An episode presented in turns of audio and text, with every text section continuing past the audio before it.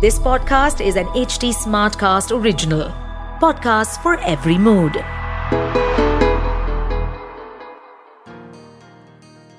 पिछले एपिसोड में हमने जाना कि कैसे पौष्टिक आहार हमारे स्वास्थ्य पर असर करता है इस एपिसोड में हम बात करेंगे बदलते मौसम के बारे में, मानसिक तनाव को कैसे कम करना है उसके बारे में, साथ ही हेल्थ और वेलनेस के मामले में हम सोशल मीडिया पर कितना डिपेंड कर सकते हैं उसके बारे में सुनिए आचार्य बालकृष्ण को आयुर्वेद और वेलनेस से जुड़े सवालों का जवाब देते हुए on Patanjali wellness podcast this audio series is brought you by Patanjali.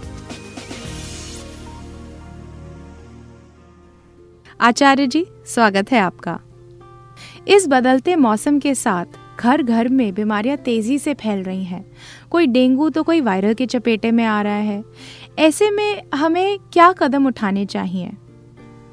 बदलता हुआ जो मौसम है ना, मानसून में आप जैसे कह रहे हो, एकदम बारिश है, फिर धूप है, फिर एकदम सर्द गर्म होने की जो संभावना है, फिर ज़मीन में भी आप देखोगे, कहीं पैर गीले, कहीं कीचड़, कितना भी रहे, पानी, बारिश, और इसमें एक सबसे पहली चीज़ है कि हम अपने जो बॉडी का रेजिस्टेंस को बढ़ाएँ। रोग प्रतिरोधक क्षमता देखिए कहीं पर लिखा हुआ है हमारे शास्त्रों में ही कि समझ लो कि जिसके पैरों में जूता है, उसके लिए सारी धरती चमड़े से ढकी हुई है। ये बहुत एक समझने के लिए बहुत मज़ेदार बात है। क्यों? क्योंकि जब आप चलोगे तो जूतों के साथ चलोगे तो जूता तो पैर में ही है ना। सारी धरती को चमड़े से नहीं ढका जा सकता है। पर जूता तो पहना जा सकता है ना। तो यही कहानी है कि कहाँ क्या वायरस घूम रहा है, कहाँ क्या बैक्टीरिया है, कहाँ कीचड़ है, कहाँ बारिश है पता नहीं किस किस का सामना करना पड़ेगा। कहीं छाता काम आ जाए, कहीं बरसाती काम आ जाए, कहीं कुछ भी काम ना आए, पर यदि हम अपने आप को थोड़ा मजबूती के साथ चलें तो सब जगह काम आए तो इसके लिए बहुत ज़रूरी, जैसे मैंने कहा कि गिलोय घनबटी बहुत बेहतरीन है। पूरी ये एलर्जिक प्रॉब्लम्स के लिए, ये सीज़न चेंज के लिए, इन सब के लिए। और पेट के लिए एलोवेरा और आंवला जूस। पतंजलि एलोवेरा आंवला, सच में यह प्रतिदिन पीने की आदत डालो। चाय पीनी बंद कर दो।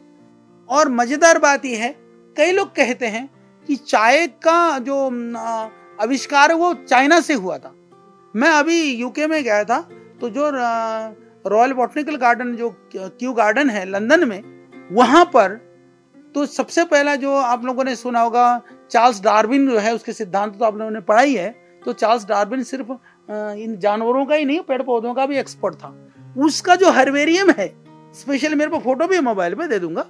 उसके हर्बेरियम के अंदर उसकी टीम ने नॉर्थ ईस्ट में पहले चाय का पौधा ढूंढा था।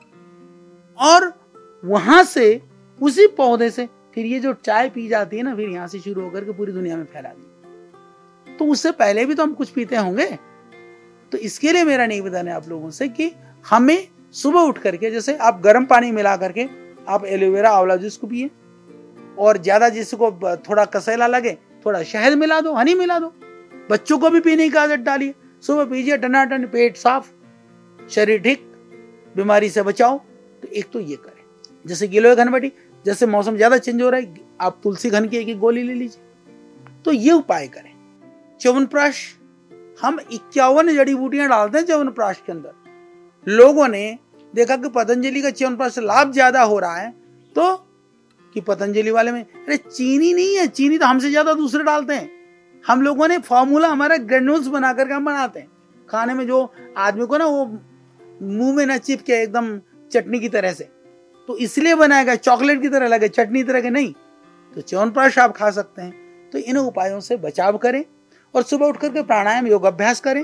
तीसरी चीज़, मैंने एक चीज़ और नोटिस किया, आप लोग अभी नई नई माताएँ होंगी, आप जैसे जितनी एज ग्रुप के आप लोग हो बच्चे बच्चे ज़्यादा बड़े नहीं होंगे ना, जिनके भाई भी हो रखा हो तो। क्या है कि बच्चों को, अरे बाहर न मत निकल। मच्छर काट लेगा, छींक आ जाएगी, भीग लेगा। अरे भीग लेगा तो गल थोड़ी जाएगा वो। उसको भीगने दो, वर्षा में जाने दो, मिट्टी में खेलने दो, थोड़ा बहुत धूल धक्कड़ में होने दो तो ही तो उसकी क्षमता भी बढ़ेगी। इसका मतलब ये भी नहीं कि तुम ले जाकर कीचड़ में गाड़ दो उसको। हाँ ये ज़रूरी है कि आप इतने भी भयभीत ना अरे थोड़ी सी छींक आ गई। अरे हाय तो बस, सर आसमान पर उठा लिया नहीं, होने दो। सर्दी हो रही, जुकाम हो रहा है, कफ निकल रहा है। अरे, शरीर बैलेंस कर रहा है। शरीर के अंदर की टॉक्सिक निकल रहे, निकलने दो उसको। एकदम तुरंत कोई खतरनाक दवाई दुवाई मत दीजिए। सर्दी, जुकाम वगैरह खांसी से आदमी नहीं मरता। बुखार वगैरह भी थोड़ा बहुत होता तो उतर जाएगा वो। तो ये हमको बीमारी को लेकर के बहुत भयभीत होने वाली प्रवृत्ति से भी बचें। सावधानी रखें। मैं ये नहीं कह रहा हूँ कि लापरवाह हो, पर भयभीत भी ना हो। तो भयभीत होने में और लापरवाह होने में बहुत फ़र्क है। जो डरपोक होते हैं ना वो लापरवाह भी होते हैं। पर जो डरपोक नहीं होते वो लापरवाह भी कम होते हैं। ध्यान रखना ये ये जो, अपने आप को सोचते हैं ना हम तो बहुत कैरिंग कैरिंग नहीं हो डरपोक हो। डरपोक मत बनो। धन्यवाद आचार्य जी। हमें बीमारियों से बचने के लिए तरह तरह के प्राकृतिक उपायों के बारे में बताने के लिए। अब बात करती हूँ खाने पीने की। हमारे खाने और स्वास्थ्य के बीच का जो रिश्ता है वो बहुत ही महत्वपूर्ण या कहूँ कि बहुत ही नाजुक भी है। आजकल खाने में मिलावट भी तेज़ी से बढ़ रही है। साथ ही लोग घर से ज़्यादा बाहर का खाना पसंद कर रहे हैं। ऐसे में हम कैसे पता करें कि क्या हमें खाना चाहिए और क्या नहीं? और किस चीज़ को कंज्यूम करने से हमें परेशानी हो सकती है? देखिए, पहले लोग कम खाने से, भोजन ना मिलने से उनकी मृत्यु होती थी। आज आप रिसर्च करोगे अधिकांशतः लोगों की मृत्यु ज़्यादा खाने की वजह से। हम इतना खाते हैं कि वो खाना फिर हमको खा जाता है। तो सबसे मेरा निवेदन, एक जो हमारी मानसिकता बनी हुई ना आदमी सोचता है कि बिल्कुल दबा करके यहाँ गले तक जब तक ना भरे ना भोजन से, उसको लगता है जी हमने तो कुछ खाया ही नहीं जी, आज तो पेट भरा ही नहीं। और जब थोड़ी सी भी भूख की प्रतीति भूख कब लगती है, आदमी को पता नहीं चलता। कभी एकदम खाने को ना मिले तो अलग बात है, कहीं लंबी यात्रा पर कहीं निकल गए। नहीं तो आदमी को ये नहीं पता चलता है कि भूख कब लगी थी। बस सुबह खाना है, इसलिए खाना है।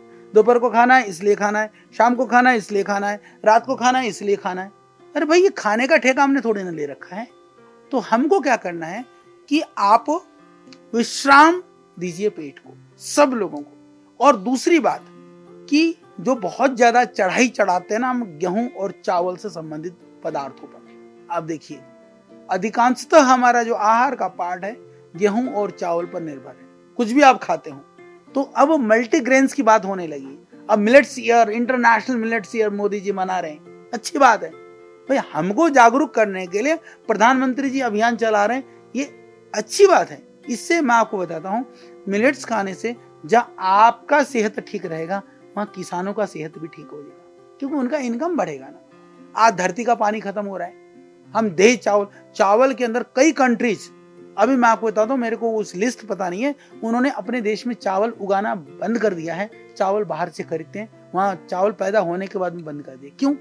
क्योंकि उन्होंने हिसाब लगाया, जितना पानी लगता है, जितनी चीज़ें लगती हैं, यदि उसका एक्चुअल कैलकुलेशन करें, और जितने में चावल मिलता है, उसका कुछ मूल्य। नहीं तो हम इस तरह के पदार्थों को कम खाएँ। मल्टीग्रेन्स खाएँ वेजिटेबल्स खाएँ। बच्चों में भी ये आदत डालिए कि खाता ही नहीं जी ये तो खाता ही नहीं। फिर मेरे पास कई लोग आते हैं बोले अच्छा जी ये तो खाता ही नहीं मेरा बच्चा ना। कुछ ऐसी दवाई बता दो। मैं कहा दो दिन कुछ मत खाने देना। फिर देखते ना खाएगा कि नहीं खाएगा। क्यों? दिन भर दे बिस्किट दे कुरमुरे दे नमकीन क्या कुरकुरे क्या क्या होते हैं वो आजकल? वो दिन भर खिला देंगे फिर क्या रोटी भी खा चावल भी खा। अरे तुम बाकी चीज़ों को तो खाना मानते ही नहीं तुम। मेरे यहाँ एक साइंटिस्ट मैं बता दूँ आपको तो एक दिन क्या हुआ कि वो मेरे लिए इतने सारे गिफ्ट लेकर के आई, बहुत तगड़ी, मोटी सी। मैंने कहा, ये क्या है?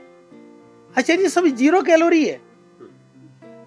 तो मैंने कहा अच्छा। मैंने कहा, आज मेरे को समझ में आ गया, तेरी सेहत का राज ज़ीरो कैलोरी है। मगर ये ज़ीरो ज़ीरो ज़ीरो, सारे मिलकर कभी एक नहीं होगा? हाँ तो हम मानसिकता पर जीते हैं। हमने मान लिया कि ये ऐसा है। अरे भाई, मेरे मानने ना मानने से पदार्थ का गुण तो परिवर्तित नहीं होता, है ना? हम मानने न मानने के चक्कर में न रह करके जो प्रकृति का नियम है, उसको समझने का प्रयास करें। यहाँ मानने की बात भी नहीं है, न मानने की भी बात नहीं है, यहाँ समझने की बात है तो समझ के साथ ही हम अपनी समझ को बढ़ाएँ। तो उसी में ही समझ। है आजकल हम सब तनाव और चिंता से परेशान हैं। हमारे बिज़ी लाइफस्टाइल वर्किंग स्टाइल में स्ट्रेस और एनजाइटी एक कॉमन बात हो गई है। हर एज के लोग किसी ना किसी तरह की मानसिक या शारीरिक दिक्कतों का सामना कर रहे हैं। ऐसे में हमें क्या करना चाहिए जिससे हमारा दिल और दिमाग दोनों चुस्त और तंदुरुस्त रहे? हमको लगता है कि जीवन में साधन इकट्ठे हो जाएँगे तो शायद सुख आएगा। तो साधन इकट्ठा हो जाता है पर सुख तब तक हमसे इतना दूर चला जाता है। साधन नहीं थे, तब सुख दिखता तो था। साधन आने के बाद सुख मिलना तो दूर, दिखना भी बंद हो जाता है। तब क्या करोगे? तो इसीलिए जो करना है, जितनी अनुकूलता है, प्रतिकूलता है, जीवन का आनंद उसी दिन से लेना शुरू करो। हर रोज ये सोचो ना, हम लोग को क्या सोचना है? हर रोज ये सोचिए। मैं सबको ये आग्रह से ये बात को कहता हूँ। आग्रह से भी कहता हूँ और प्रेम से भी कहता हूँ। कई बार ज़ोर से धमका करके भी कहता हूँ भाई तो जो तू ढूंढ रहा है ना मैंने कहा जब दुनिया को नहीं मिली तो तुझको भी नहीं मिलना है। हाँ, दुनिया में जो दुनिया को मिला है उससे ज़्यादा तुमको क्या मिलेगा भाई? उससे ज़्यादा कुछ ना मिलना हमको। तो फिर हम क्या करें? आप ये करो कि जो आज का दिन है ना यह मेरे लिए परमात्मा के द्वारा इस सृष्टि में रची गई सबसे सर्वोत्तम क्षण है। ये सर्वोत्तम दिन है। इसका मुझे भरपूर आनंद लेना है।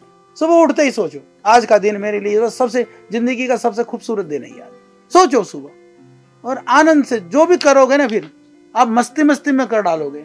बड़ा आनंद लगेगा, बड़ा, अरे, सुबह उठते, अरे, आज तो नींद भी नहीं आई, क्या करेंगे दिन में जा करके?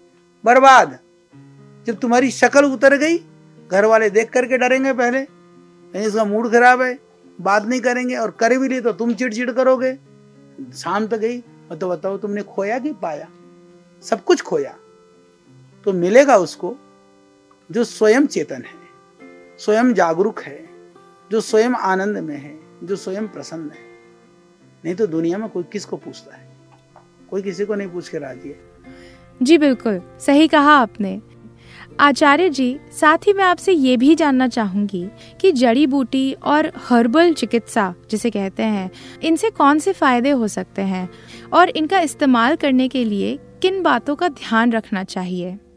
विधा है ना, जो परंपरा है, ये जो जड़ी बूटियों का जो ज्ञान है, चरक आदि जो सुश्रुत आदि जो ग्रंथ है आयुर्वेद के, प्राचीन ग्रंथ हैं, लगभग कोई उनको कहता है वो लगभग तीन हज़ार वर्ष पुराने हैं, कुछ चार हज़ार वर्ष बताते हैं, कुछ लोग तो अष्टांग हृदय वगैरह को सात आठ हज़ार साल वर्ष पुराने भी बताते हैं। परंतु जो सबसे कम आयु बताने वाले लोग हैं, वो लगभग तीन हज़ार साल के आसपास मानते हैं। यानी तीन हज़ार साल तो चरक, सुश्रुत आदि के कालखंड को हर कोई स्वीकार करता है।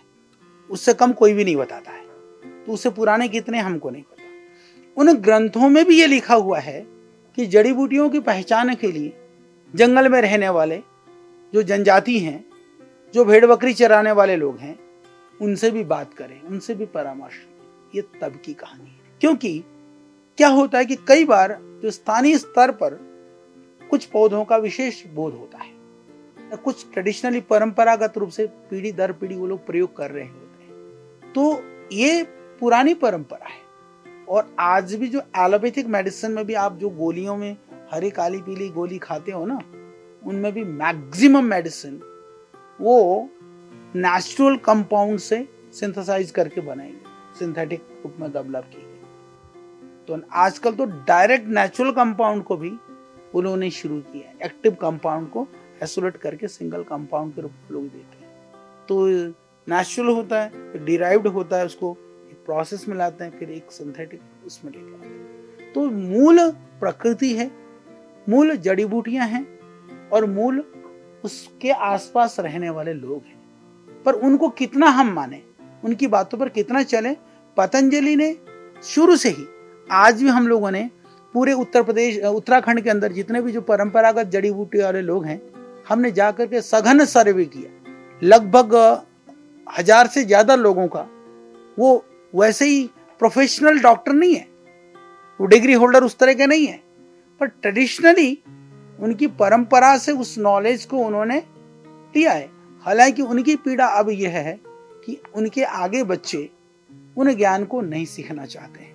पहली बात।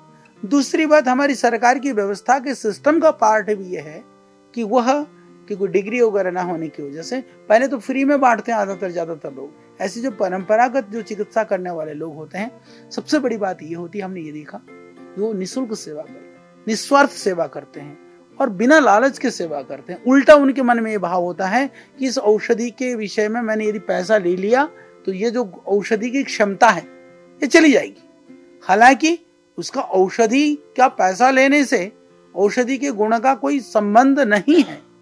पर भावना के स्तर पर वो इतने दृढ़ हैं कि उनको लगता है कि इसकी जो शक्ति है दवाई की, वो चली जाएगी। तो इस भाव से आज भी हज़ारों लोग हमारे देश के अंदर अलग अलग क्षेत्रों में यही चीज़ हमने मध्य प्रदेश में किया, यही हमने नॉर्थ ईस्ट में किया, यही हमने हिमाचल में किया लेह लद्दाख की आप बात कर रहे हो, हमने वहाँ भी जड़ी बूटियों पर हमने काम किया। सुअरम्पा जो वहाँ के जो जो ट्रेडिशनल जो जो तिब्बतियन जो मेडिसिन है, वहाँ के जो लोकल जो मेडिसिन सिस्टम है, उसके ऊपर काम किया।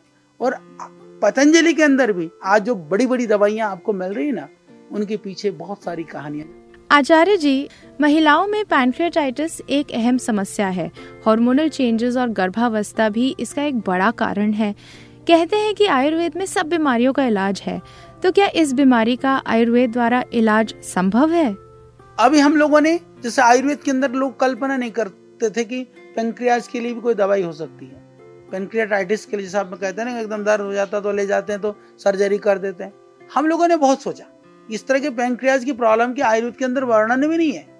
हम लोगों ने अभी पेंक ग्रीड करके एक नई दवाई बनाई। बहुत ज़बरदस्त है। जैसे माताओं बहनों का आजकल बहुत कॉमन बीमारी है। आजकल वो यूटीआई वाली प्रॉब्लम जिसको पूछो, जहाँ पूछो, और इतनी खतरनाक बीमारी है, वो एंटीबायोटिक्स लेते हैं मैंने दे, मेरे को पता चला कि इतनी एंटीबायोटिक्स लेती हैं, एक बार ठीक हो जा, पुरुषों को भी होता है, पर पुरुषों को कम होता है लेडीज़ को ज़्यादा होता है। और वो ऐसी बीमारी है कि उसमें बिचारों का, व्यक्ति का स्वयं का दोष नहीं, भाई एक बैक्टीरिया से होता है वो, अब क्या करें? एक बार हो गया, दवाई खाई, खाते खाते खाते खाते फिर थोड़े दिन के लिए ठीक? पता चला फिर अपने आप ही हो गया। ज़िंदगी भर ना तो मतलब कि आदमी मतलब न तो रो सकता है न तो चैन से रह सकता है। तो हम लोगों ने बहुत काम किया। हमने कहा कि इसमें आयुर्वेद के अंदर बहुत ढूँढने का प्रयास किया। तो हमको एक कंपाउंड मिल गया। वो, ये करौंदा होता है ना करौंदा उसको क्या बोलते क्रेनबेरी क्या बोलते कौन सी बेरी बोलते हैं उसको? हाँ? हाँ क्रेनबेरी में। तो वो उसके अंदर वो कंपाउंड है तो उसको खत्म कर दें। हमने बना यूटीआई नील, ज़बरदस्त है। मेरे को तो इतनी माताओं बहनों का आशीर्वाद है। क्या कहते हैं, बोले, बेटा, भाई, हम बस निहाल हो गए। तो ये इस लेवल का काम कर रहे हैं हम। आयुर्वेद में तो वो नहीं है थका हारा गया, गुजरा, वो नहीं है। दुनिया में कहीं नहीं है। वो आयुर्वेद में है। आचार्य जी, आजकल छोटे, बड़े, हर उम्र और वर्ग के लोगों में स्वास्थ्य से जुड़ी समस्याएँ तेज़ी से बढ़ती जा रही हैं। कई समस्याएँ तो ऐसी हैं जिनसे जान को खतरा भी हो सकता है। इस स्थिति में हमें किन किन बातों का ध्यान रखना चाहिए ताकि हमारी क्वालिटी ऑफ़ लाइफ बनी रहे? देखो, बीमार होकर के मरना तो पता चल जाता है कि ये बीमार था, इतने दिन बिस्तर में पड़ा था, चलो जाएगा। सबको पता होता है, रिश्तेदारों को गाँव वालों को, मानने, जानने वालों को, सबको फिर मन भी बना लेता है। पर आदमी जब चलता चलता चला जाता है, वो भी बिना आयु का चला जाता है ना, बहुत पीड़ा होती है। पीड़ा से भी ज़्यादा पता है, जिस परिवार का जो व्यक्ति बिछुड़ जाता है ना, वो बाकी सब सच में वीरान हो जाते हैं। हमने देखा है ऐसे घरों में।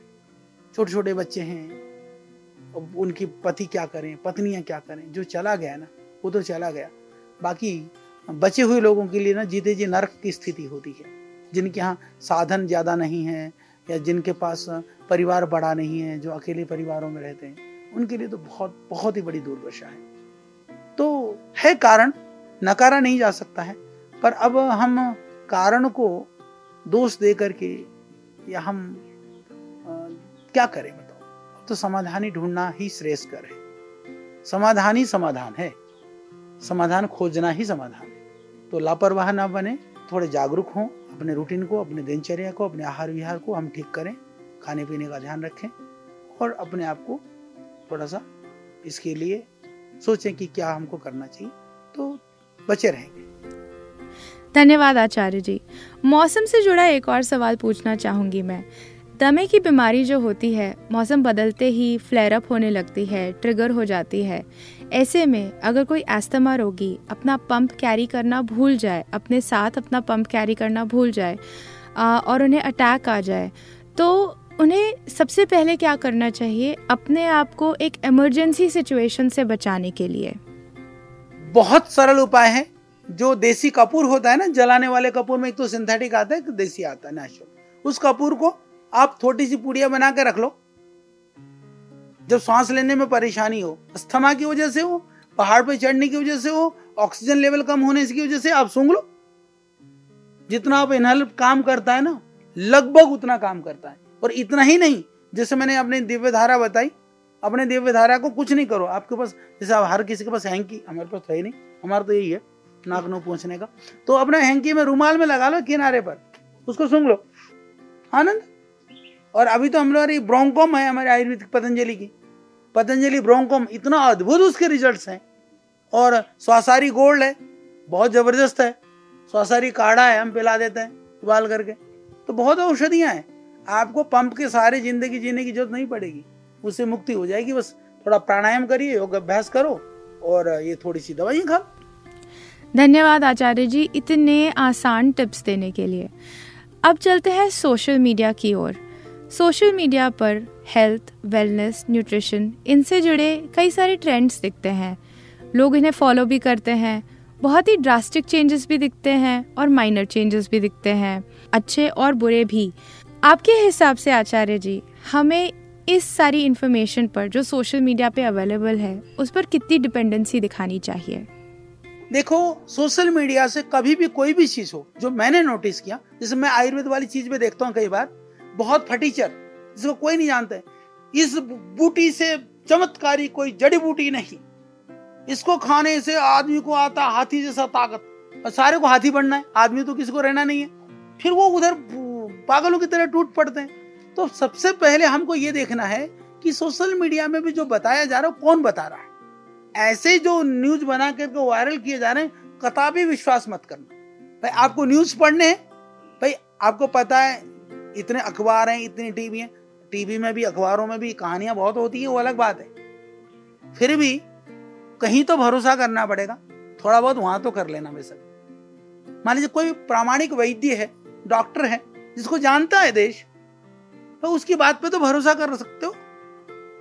क्योंकि आपको पास स्रोत का पता है ना कि हुआ है। हाँ कई बार तो ऐसा होता है, मैं आज सुबह सुबह ऐसे देख रहा था कि पतंजलि की ये दवाई अद्भुत है। मैंने पतंजलि के नाम से खोला। मैंने कहा, कौन सी दवाई? आई, जो मुझे पता नहीं और पतंजलि की दवाई है। सच में एक लाइन खोलते ही पतंजलि कहीं नहीं है वहाँ। दुनिया जहाँ की, क्योंकि आजकल देखो, आदमी ना, बहुत, है तो बहुत जैसे कहते हैं ना, उसको सालिन सभ्य शब्दों में कहना भी बहुत मुश्किल सा पड़ता है। तीन चीज़ के लिए आदमी जी रहा या तो जीवा स्वाद के लिए खा रहा, या तो जो है ना, काम सुख के लिए जी रहा है। तो जितने भी चैनल में, जितने भी दुनिया में जो देखो ना, या तो खाने पीने की चीज़ों को बिकेगी सारी, या तो कह दो कि भाई ये भाई वो हाथी बनोगे, वही बिकेगा। तो ये खतरनाक है। तो मारा मारा भी जाता आदमी वहीं से है या तो जिह्वा से, या तो काम इंद्रिय से। ये दो चीज़ जिसने कंट्रोल कर लिया ना, फिर सच में दुनिया का सहनशाह है और राजा है पूरा भरपूर। तो ये बच कर के रहे हम। ये दो विषयों में तो कम से कम बचे। मीडिया में जो बातें कही गई हो। ठीक है, पहनने के लिए कह दें और चीज़ों के लिए कह दें। चलो, थोड़ा बहुत लगाने के लिए भी कह दें तो कोई फोड़ा फुंसी ना हो जाए। पर ये दो बातों में तो कभी कभी भी भरोसा मत करना। आचार्य जी, आपने इतनी पेशेंस के साथ हमें आयुर्वेद नेचुरोपैथी वगैरह के बारे में समझाया। आपने सामान्य बीमारियों के कारण तथा उनके उपचार से हमारा परिचय करवाया। इसके लिए आपका बहुत बहुत धन्यवाद। पतंजलि वेलनेस पॉडकास्ट को सुनने के लिए log on to H T आप पतंजलि वेलनेस पॉडकास्ट को Google Apple Spotify Gaana Jio Saavn जैसे अन्य म्यूज़िक स्ट्रीमिंग एप्स पर भी सुन सकते हैं। इस ऑडियो सीरीज पर अपडेट्स पाने के लिए हमें फॉलो करें on all major social media channels हमारा हैंडल है at the rate H T To stay updated on this podcast, follow us at HT Smartcast on all the major social media platforms. To listen to more such podcasts, log on to www.htsmartcast.com.